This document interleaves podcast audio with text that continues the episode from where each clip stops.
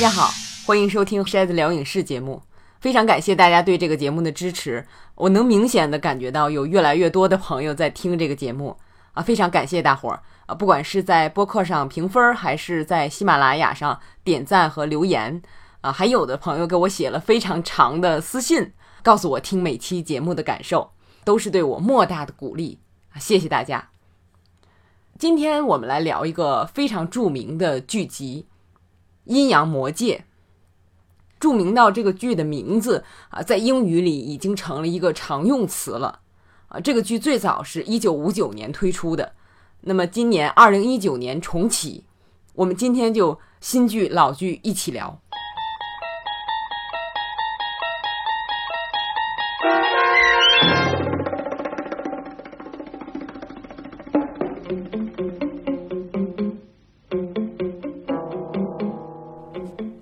听了这个音乐有什么感受？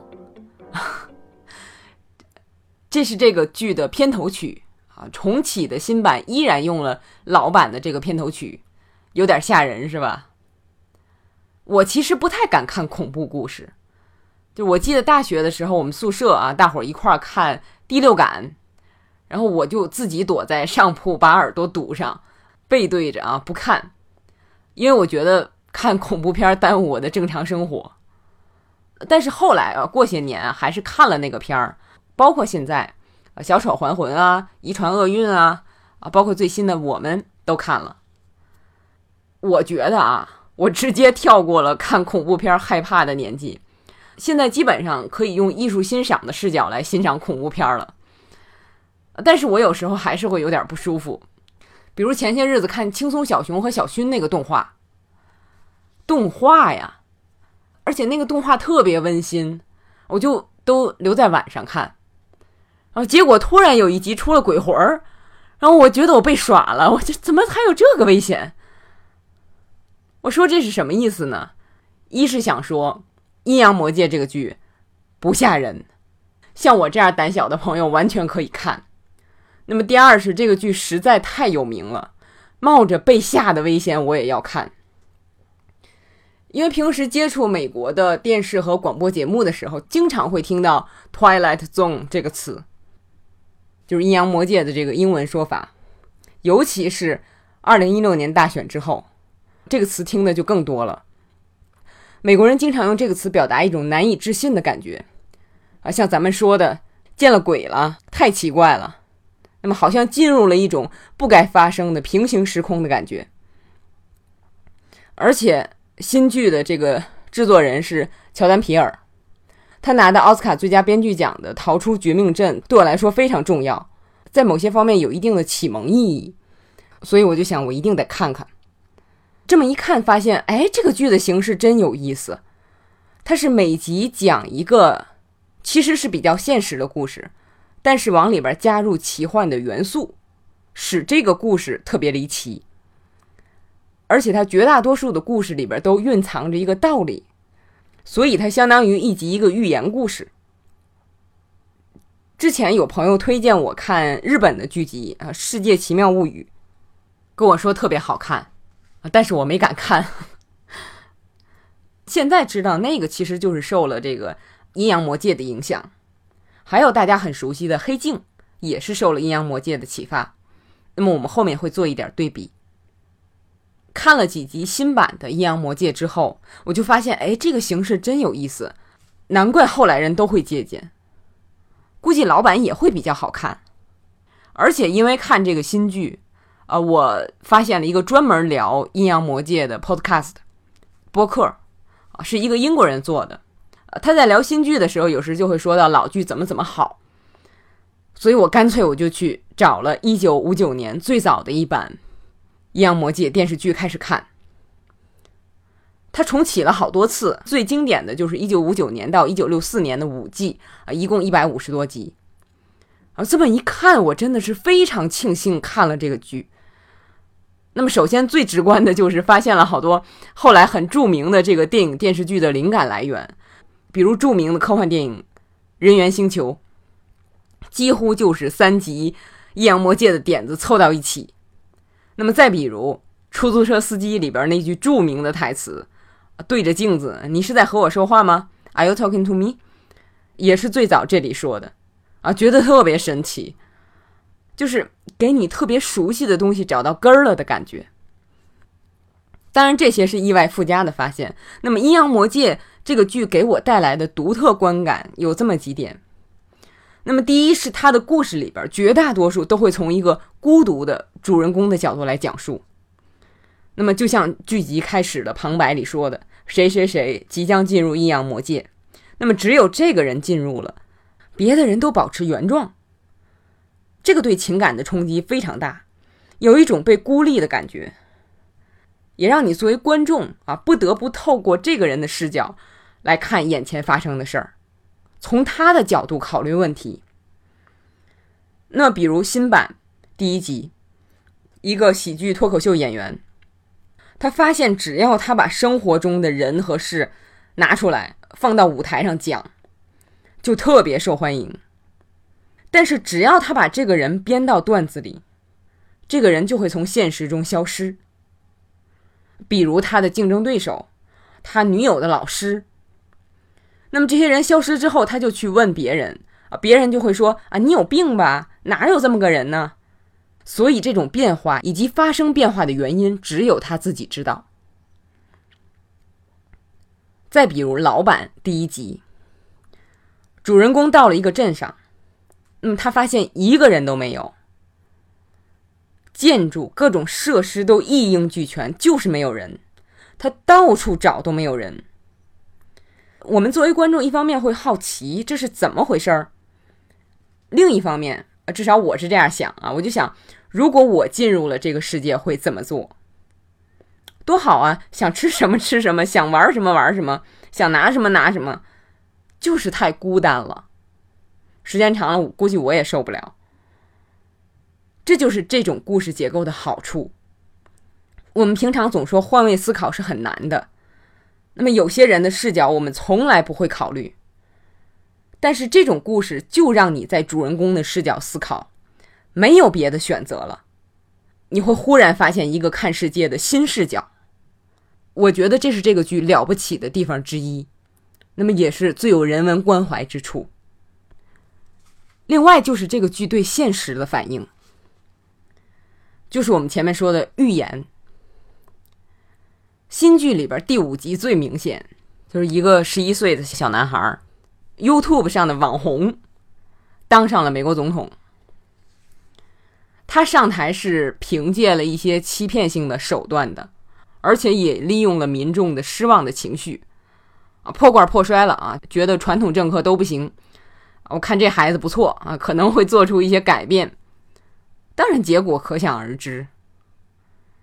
那我说这个故事，相信大伙很快就会知道，这个故事在现实中对应的是什么。其实相比之下，我觉得现在白宫那位更扯。这是这么个故事。那么老板有一个故事，就突然间小镇上所有电器都不能用了，就他们几乎跟外界隔绝了。大伙猜啊，是不是外星人来了？但是外星人并没有出现。这时候就有人说啊，外星人会先派奸细来卧底啊，这个人就装扮成我们的样子，藏在我们中间。结果这些人就互相猜忌啊，互相伤害，事态发展的相当丑陋和残酷。这个故事，如果你对美国历史有点了解的话，再加上知道这集故事播出的时间是五十年代末六十年代初。你就会意识到，这里说的是麦卡锡主义盛行的时候。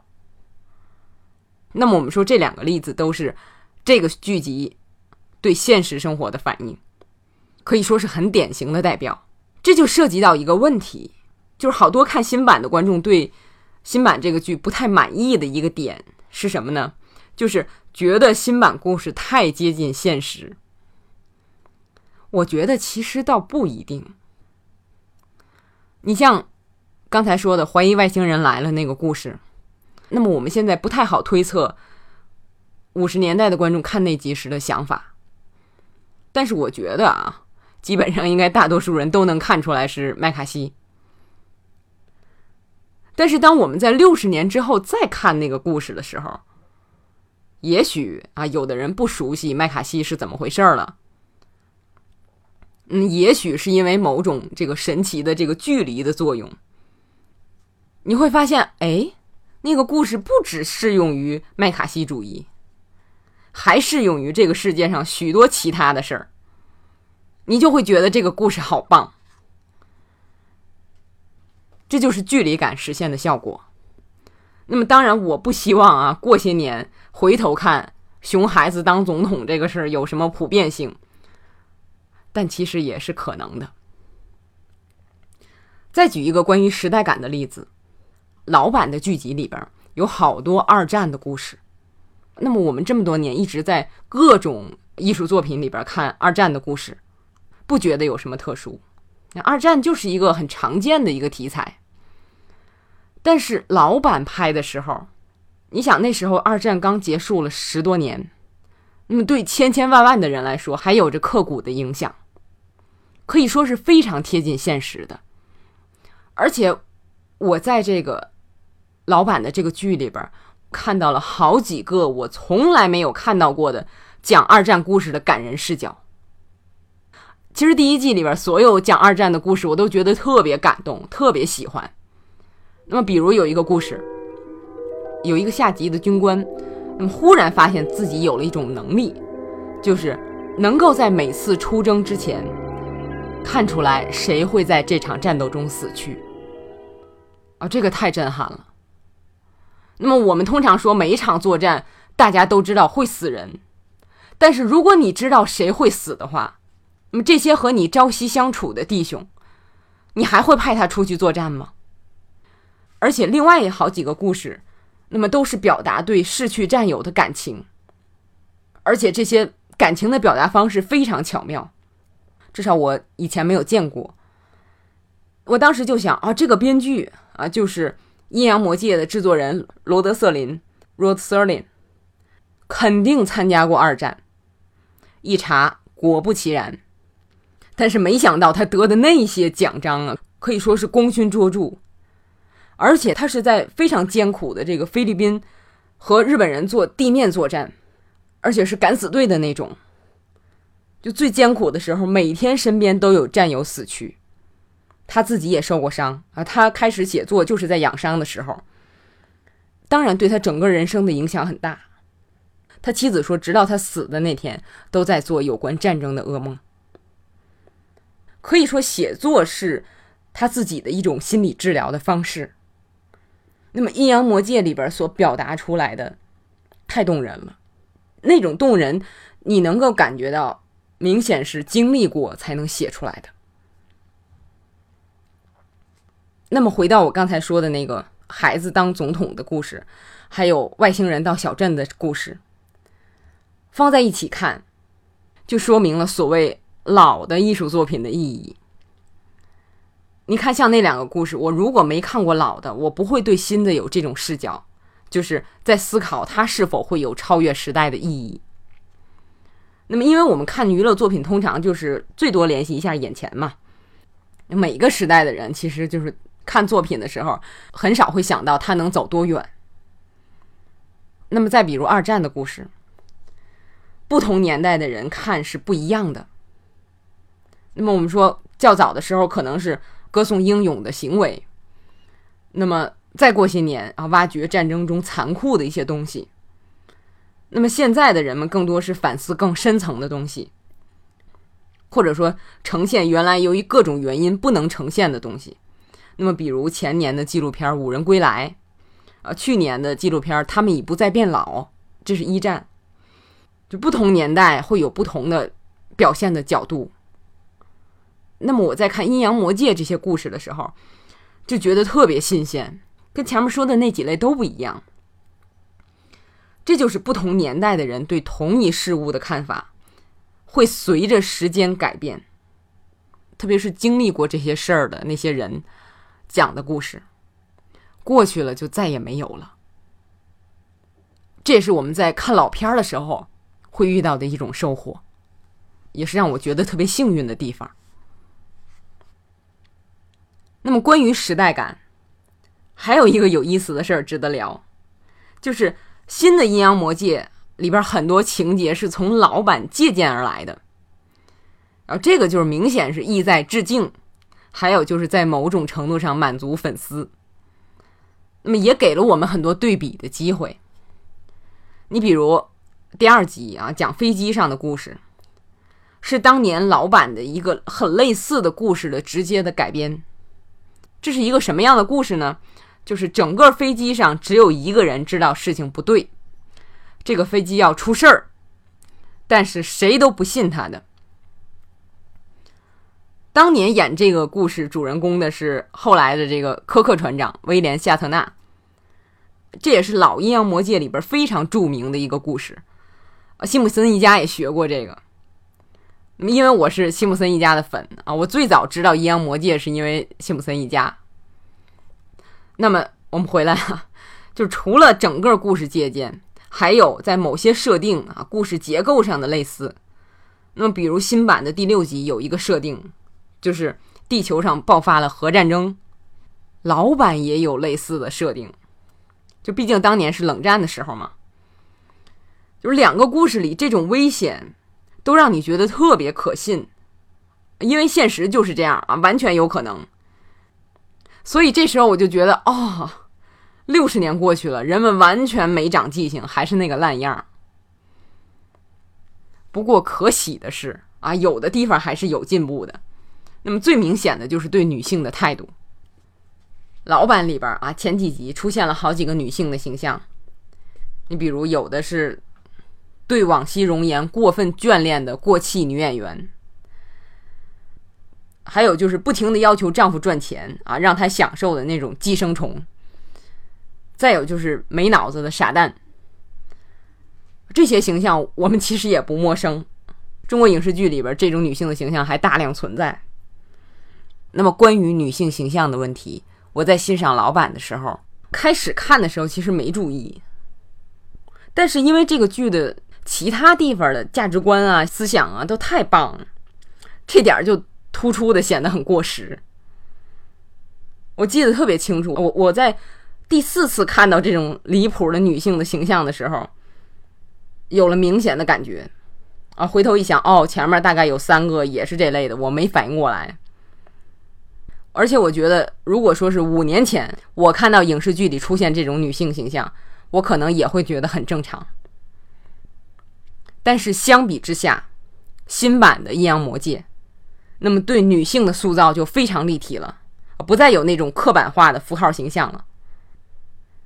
这种对女性态度的变化，我是非常高兴的。而且我觉得老版的创作人罗德瑟林如果有知，也会对此感到高兴。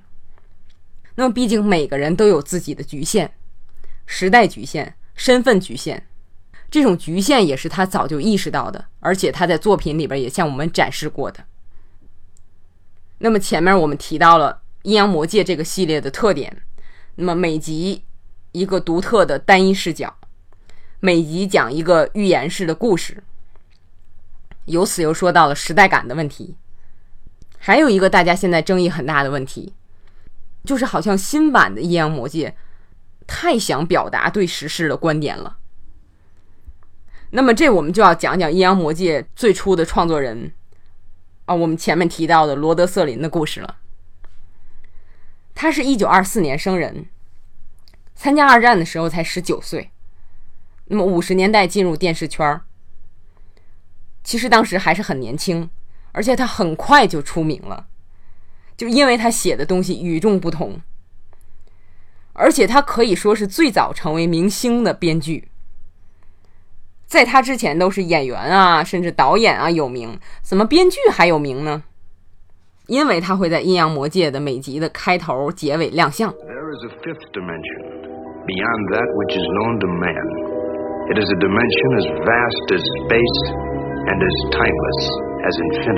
大家如果看过新版就会知道，那么新版的乔丹皮尔也是这样，一般是在故事开始的时候介绍一下啊，这个人要进入阴阳魔界了。那么结尾会用话外音总结一下，啊，乔丹皮尔有时候会出镜总结，瑟琳不会出来总结，但是会出来做一下下期预告。啊，当初我一开始看的时候，我就觉得，哎，这个人气质好棒啊！啊，不是那种帅气啊或者权威啊什么的，就是那种特别亲切的感觉。你觉得他是在跟你聊天儿，而且你越往后看他写的作品，你越觉得，嗯，这个内容和他的形象很贴。有好多人评价他有一颗 big heart，博爱，关心弱势群体，关心公平正义。但也正是因为这个人是这样的，他在做电视的时候经常很不开心。他是最早做电视的那一批人。那么，在五九年做《阴阳魔界》之前，他已经凭写剧本拿到了三座艾美奖了。就这个，在他之前从来没有过。还有之前没有过的是，像他这样作为高知名度的幕后创作人，他是最早批评电视台对电视节目制作的种种限制的。这个我怎么知道的呢？一个是呃，讲他的纪录片和一些文字资料里边会说。那么再有就是我专门去看了他当年的两个专访，特别有意思。他接受专访的时候一定要抽烟，采访的人不抽，他自己也抽。而且我们前面说他在剧集里面亮相，比如在片尾做下集预告的时候，他也捏着根烟卷儿。那时候的人举着烟出镜的的确有的是。呃，我还看过举着烟走红地毯的，领奥斯卡的，但是像瑟琳这样完全离不开烟，我觉得还是挺震惊的。所以说，刚才我说到我我看过讲他的一个纪录片儿，那个纪录片的开头特别搞笑，呃，模拟他当年接受手术时的场景，配上这个阴阳魔界的标志性音乐。他是在五十岁的时候接受心脏搭桥手术，产生并发症去世的。那么这个做手术的画面配上的话音就是他去世了啊，因为什么什么病，还有他抽的那一百多万根烟。那么一九五九年的时候，他接受著名的电视节目主持人麦克华莱士的专访的时候，当时他就说：“现在的电视台胆子特别小，什么都不敢说。”他结合时事，那么专门写了一个展现密西西比州对非裔人士私刑的故事。结果拍的时候给改成了在墨西哥发生的事儿。那么还有一次他写种族问题啊，这个故事结果给改成了爱斯基摩的背景，只留下故事框架，对社会问题的探讨全部抹去。他就特别生气，做报纸专访的时候，做电台专访的时候，抓住一切机会抗议。啊，他说电视台为什么不敢播？因为广告商不希望播。那么电视里探讨了争论话题，得罪人了啊！大家不买我的产品怎么办？花钱做广告不适得其反了吗？但是瑟琳还是跟华莱士说了另一点，他说更深层的原因在于观众在自己的大脑里定下了限制。他说，比如前两天我跟我孩子看一个儿童节目，那么节目里就演这个小母狗怎么生小狗，特别动人，让人感觉生命的美丽。后来听说有观众给电视台打电话。打电话的人说：“如果我想让我孩子看这个的话，我带孩子去妓院就行了。”瑟琳觉得看电视不应该是这样的。我访谈看到这儿的时候，我就觉得太敢说话了。你在这行里干着，刚成名也没几年，就这么直接说出来观众的问题，我觉得现在好像没有人敢说这种话了。但是，你听着啊，有意思的是，他当时跟华莱士说。啊！我受够了跟电视台赞助商的斗争了啊！我不拍现实题材了，我拍非现实题材的故事了。当时是这样，《阴阳魔界》里那些外星人啊、鬼魂啊、机器人啊，用我们今天的话来说，就是科幻啊、奇幻，包括恐怖故事，那时候是绝对不入流的。拍这个是让人瞧不起的。特别是像罗德瑟林那样如日中天啊，电视界没完没了的邀请，好莱坞也找他，想做什么做什么呀？怎么拍这种东西呢？啊，有人就觉得这不自毁前程吗？那么当时他没告诉大家，大家也没有猜到，啊，他是想借这种非现实的故事来表达现实故事里他没有办法讲出来的观点。举一个例子。啊，也是我今天这一整期节目里边唯一要剧透的一个故事，就是一个叫《观者之眼》的故事。这可以说是《阴阳魔界》里边最有名的故事之一了啊！我其实也是看这个剧之前就知道这个故事的结局的，但是我觉得知道结局之后啊，对我欣赏这个故事更有帮助啊，所以我就选这个例子。但是不想听剧透的朋友，直接跳一分钟就好。这个故事开始的时候，让我们看到一位女性躺在床上，脸上缠着厚厚的绷带。那么医生和护士明里暗里都在说她有多丑，她自己也说啊，希望这次治疗能够改变自己的容颜。结果当绷带拆开，这个女人美若天仙。但是医生说：“哎呀，治疗失败了。”这时候我们终于看到镜头一直没让我们看的医生护士。都是一副猪脸，非常凶恶、丑陋的那种。大家看到这儿就明白了哦，原来在强调单一审美、统一思想的情况下，美丑是有颠倒的危险的。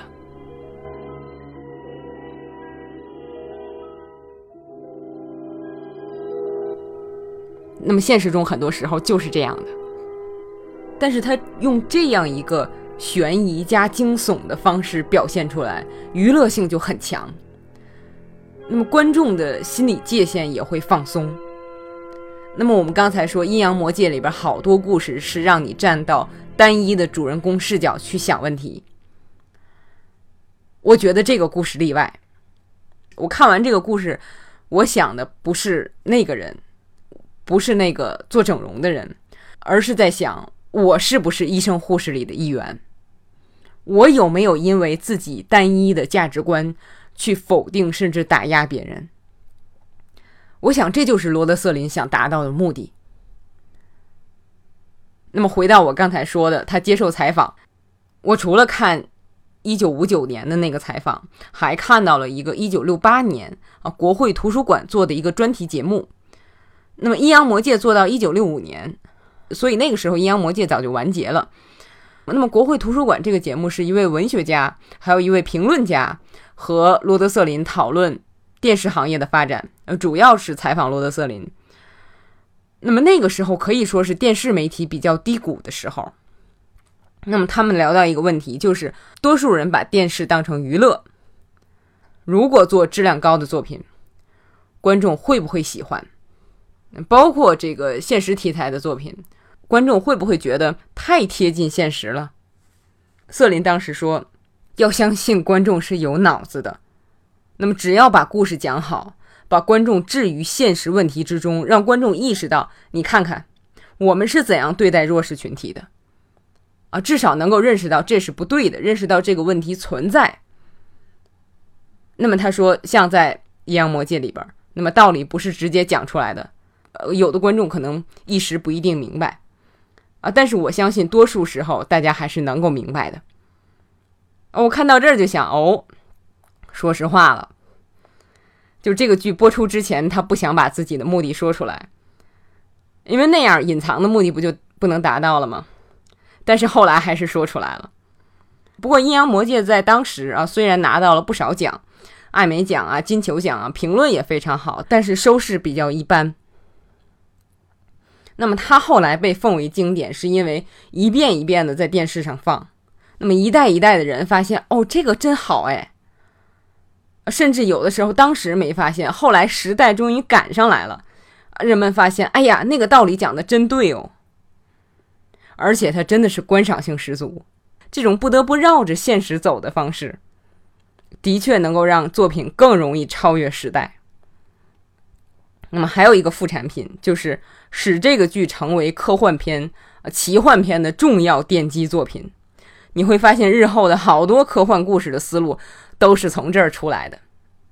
所以我觉得这个再次验证了我特别喜欢的一句话，我忘了从哪儿听的了，就是真正优秀的东西，肯定不会是最流行的。你想想，特别有道理，因为能够让大众接受的东西，其实有太多妥协的元素甚至是走在时代后面的，多数人都已经认可的东西。那么，我们再来看看新阴阳魔界。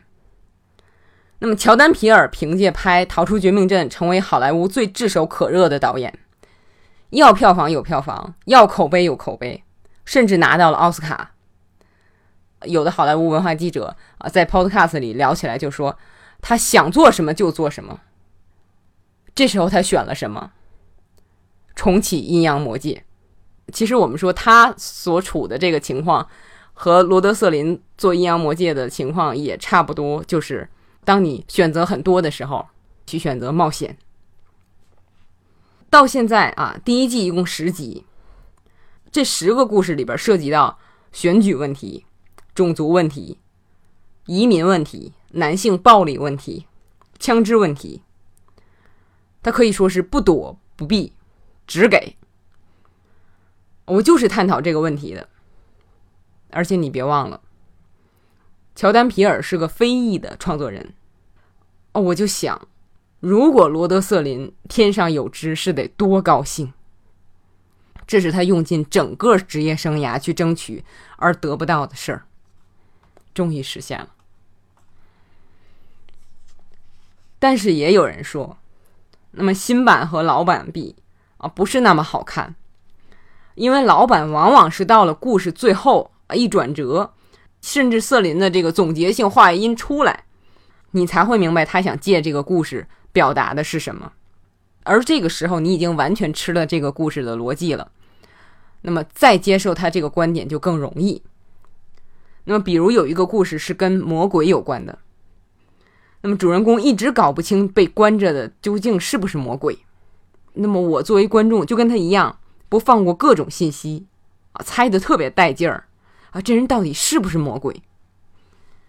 那么到最后，瑟林·华伟因提到第二次世界大战、朝鲜战争，我一想，对呀，这故事就是这个意思呀，太妙了。越回想这个故事，对他整个想表达的主题越贴切。那么新版观看的过程是什么呢？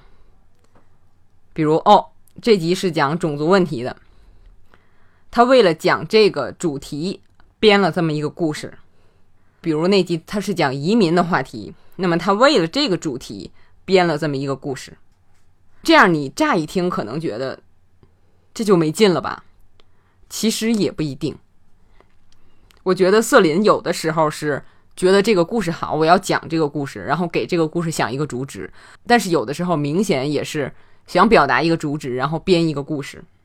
他编故事的技巧很高超，既有娱乐性又非常隐蔽，而且他有他的优势啊。老剧每集才二十多分钟，而且是黑白的，那么整个故事很简单，其实是放弃了细节上的一些逻辑的，布景也很简单。人们五六十年代的时候看这个电视剧没有问题，那么现在的人以五六十年代的制作标准来看，也没有什么问题。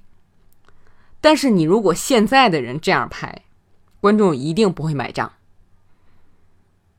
那么我们说新版的《阴阳魔界》，首先是给人感觉制作非常精良，摄影、布景都是电视剧里边一等一的水平。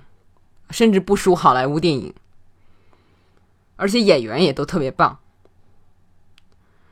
至于按照主题编故事这个思路，我觉得没有什么不好啊。特别是看了新版的好故事之后，我觉得这种思路其实也是有它的优势的。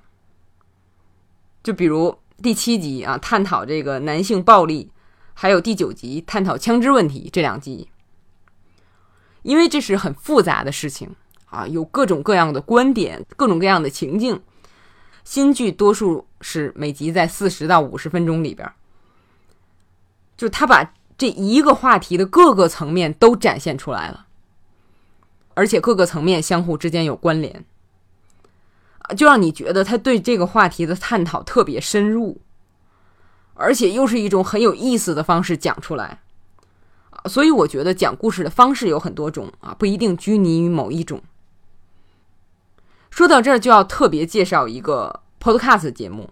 前面我也提到了啊，我刚开始看新版《阴阳魔界》的时候，发现的一档节目是威尔士吧，好像是，反正是英国的剧迷做的。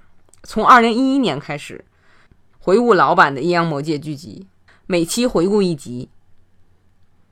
他的节目是不定时的啊，有时候一周一期，有的时候就再松散点，一直做到现在。你可以感觉到他对这个剧的感情有多深。新版出来之后，他每周会做两期，一期是他和其他的一两位剧迷一起聊这新的一集，另一期是他专门放众多剧迷录制的语音录音，都是分析这一集的。可以看出来，多年的 Podcast 做下来，他二零一一年开始的嘛，就是你能感觉到他这儿可以说是一个阴阳魔界的剧迷集散地了。世界各地的剧迷都会奔他这儿来，而且也不只是他一个资深的。那么有一期节目里边，这个威尔士的主播就跟他请来的这个嘉宾说：“他说我一直跟着你的足迹啊，你写的好多东西都给我很有启发等等。”那么那个人就说，当初他开始做的时候，确实没有什么人讨论《阴阳魔界》这个剧，然后他就在网上一直说，一直说，就是因为不想让这个剧沉了，想让更多的人知道有这么好的东西。我其实就是听了这个话特别感动，然后就去找老剧看。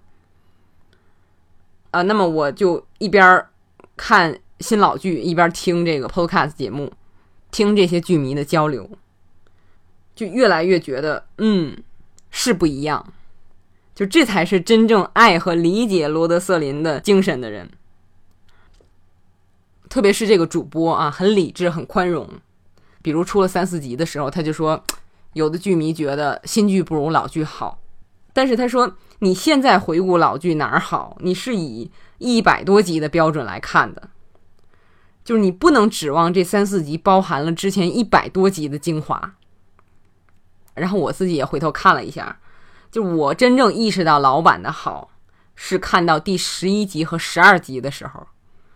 那么新版整季一共就十集啊，所以人家这个话是非常有道理的。再有就是他说不能轻易拿新版跟老版比的一个原因，就是对多数剧迷来说。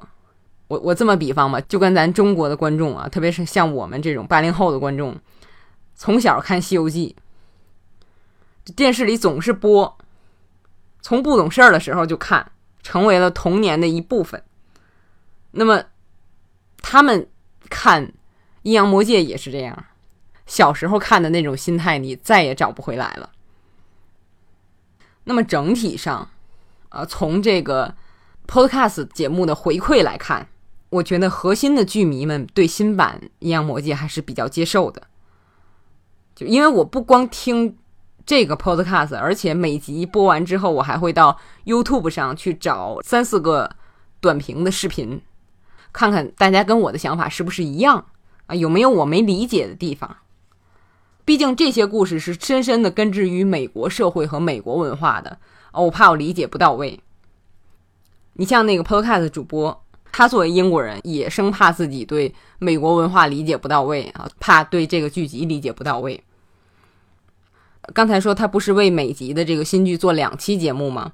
一期是他找人和他一起把这个一整集过一遍、评一遍；另一期是专门放大家的有声留言，还有念一些大家给他的邮件啊、文字留言。他不会只选那些跟他意见一样的。跟他意见相反的评论，你也完全可以听得到。多数人都是感觉新剧还不错，哪怕是最差的一两集，也是及格的啊，值得一看。你比如我看完第八集的时候，我就说我特别不喜欢，那么这位主播也不喜欢，但是他放的一段就是剧迷的语音留言就讲的特别好，讲第八集里边哪些地方引发他的思考。当时这位主播就说。听了这段，他觉得特别有启发，我也是这个感觉啊。虽然依然没觉得那集有多好，但是听了这个解读，就觉得特别有收获。那么我看国外的影迷啊、剧迷讨论，最大的感觉是，多数人在发表评论的时候都特别 thoughtful，有思想，深思熟虑，让你置身其中的时候感到很有收获。这是我每天读华语和英语评论的时候感觉到的最大的差别。其实这世界上有两种人，一种是始终怀有一颗好奇心，在人生中用尽全力去探索这个世界他不了解的地方啊，每天都会有新奇的感觉。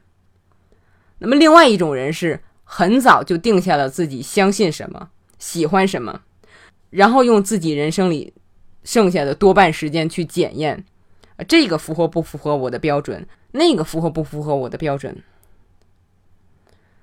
那么，我想这两种人我们都不会陌生，啊，具体想做哪种人，也尽可以自由选择。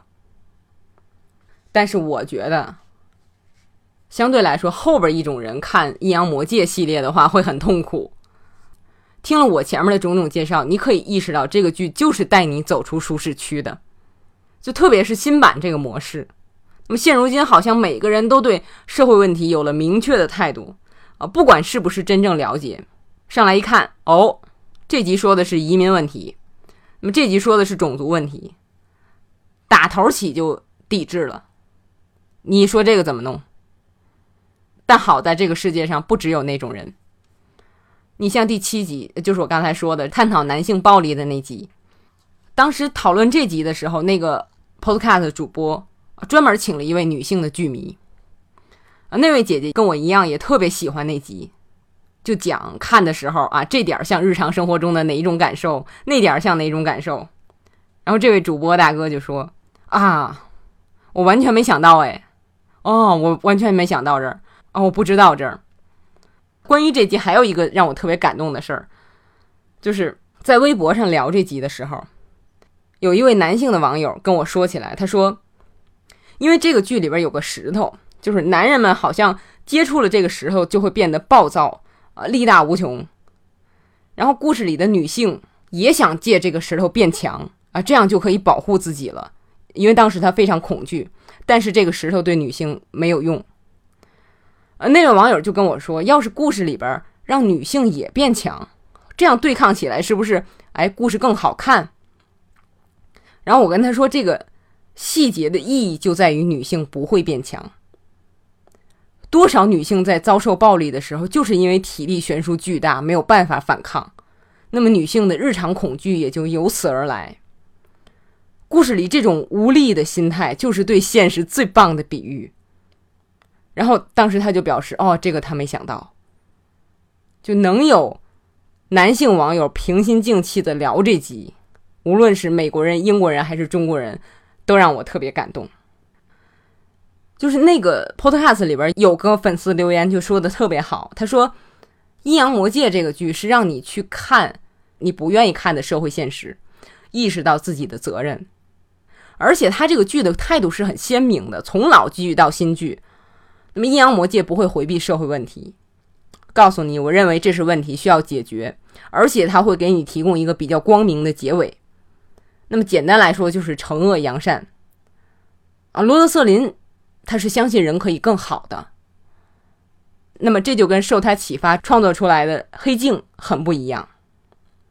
那么《黑镜》我到现在一集没落，但是是真的不喜欢。最主要的原因。尤其是前几集啊，我觉得后面略有改观，整体上还是这样的。就是我不喜欢他的最主要原因，就是把责任推到技术上，好像总是错不在人啊，是技术把人惯坏了。这个我一百个不同意。再有就是前两天读到一篇文章啊，是新版的《阴阳魔界》的第一集的主演库梅尔南贾尼呃接受采访时候谈到的，他说黑镜更 cynical 一些。这个词我们经常被翻译成愤世嫉俗，实际上也不太准确啊。如果翻译成犬儒主义又不太明确啊。其实这里的意思就是黑镜对人类的前景是悲观的态度。然后库梅尔说，相比之下，阴阳魔界它不管故事有多黑暗，那么最后它表达出来的对人性的前景的看法是积极的，相信人可以变得更好。啊，他这个话我深表同意。这个就是最初的创作人罗德瑟林打下的基础。我记得特别清楚，就是我看到第一季第三十四集的时候，我每天只看一集啊，双休日有可能看两集，因为那么好的内容我需要回味的时间。那么看到第三十四集的时候，就是差不多看了一个月的时候。那集讲的是什么呢？是一位去百货商店退货的年轻女性，那么阴差阳错的被工作人员下班后误锁在商店里边，然后商店里面那些塑料的模特就都活了。哎呦我天，简直吓死我了！这是我看这个剧第一次感到害怕。但是当时我还有一个想法，就是瑟琳一定不会单纯为了吓唬我而吓唬我，她一定是有理由编这样一个故事的。那么最后事实证明的确如此。那么现在回想起来，我感觉当时好像有一只温暖的大手握着我的手，就是让你在惊恐的同时又有一种安全感。我觉得那时我已经完全被罗德瑟林的魅力征服了。那么刚才也提到了，就是大家在评价罗德瑟林的时候都说他是一个有着 big heart 的人。我觉得博爱并不能准确翻译这个词，这个 big heart 可以说是仁爱、宽容、善良合在一起才能表达的意思。那么前面咱们说到的那个对瑟林的访谈，讨论电视媒体的意义。瑟林在那个访谈里还说到，电视要表现少数群体。要考虑到少数观众，啊，电视台不应该觉得自己只需代表一方观点。然后当时他说起，就是二战的时候，美国的这个卡通片和漫画里边，当然那时候主要是电影短片儿啊，那时候他们把日本人和德国人卡通化，把他们异化啊，完全脱离了现实，给观众以误导。实际上，我们应该做得更好。然后我又看到讲他的那个纪录片里边。啊，当时放了一集《阴阳魔界》的片段啊，我还没看到那集。那个片段是什么呢？就是一个美国士兵啊，上级给他下命令，呃，你带着队一定得把这个对面的日本兵都给我消灭。然后忽然间，他变成了日本士兵，然后日本军官跟他说：“你要把对方那边都给我消灭。”我就看了这么个片段，但是琢磨了两天啊，包括他前面说的“我们不应该丑化日本人”的那些话。这是在菲律宾最艰苦的条件下，跟日本人进行了长期殊死搏斗的人说出来的话。可大概也正因为他有着这样的经历，他知道战争的残酷和荒谬，希望人与人之间增进了解，希望这个世界成为更好的世界，我们每个人成为更好的人。我现在看了整季的十集新剧。老剧看了大概五十集，我也真心觉得这个剧好像确实是正在帮助我成为一个更好的人，所以我特别谢谢重启这个剧的乔丹皮尔，更要谢谢最初创作这个剧的罗德瑟林。那么也感谢能够听完这么长节目的各位，欢迎到微博、微信上搜“电影筛子”和我细聊。谢谢大家，我们下期节目再见。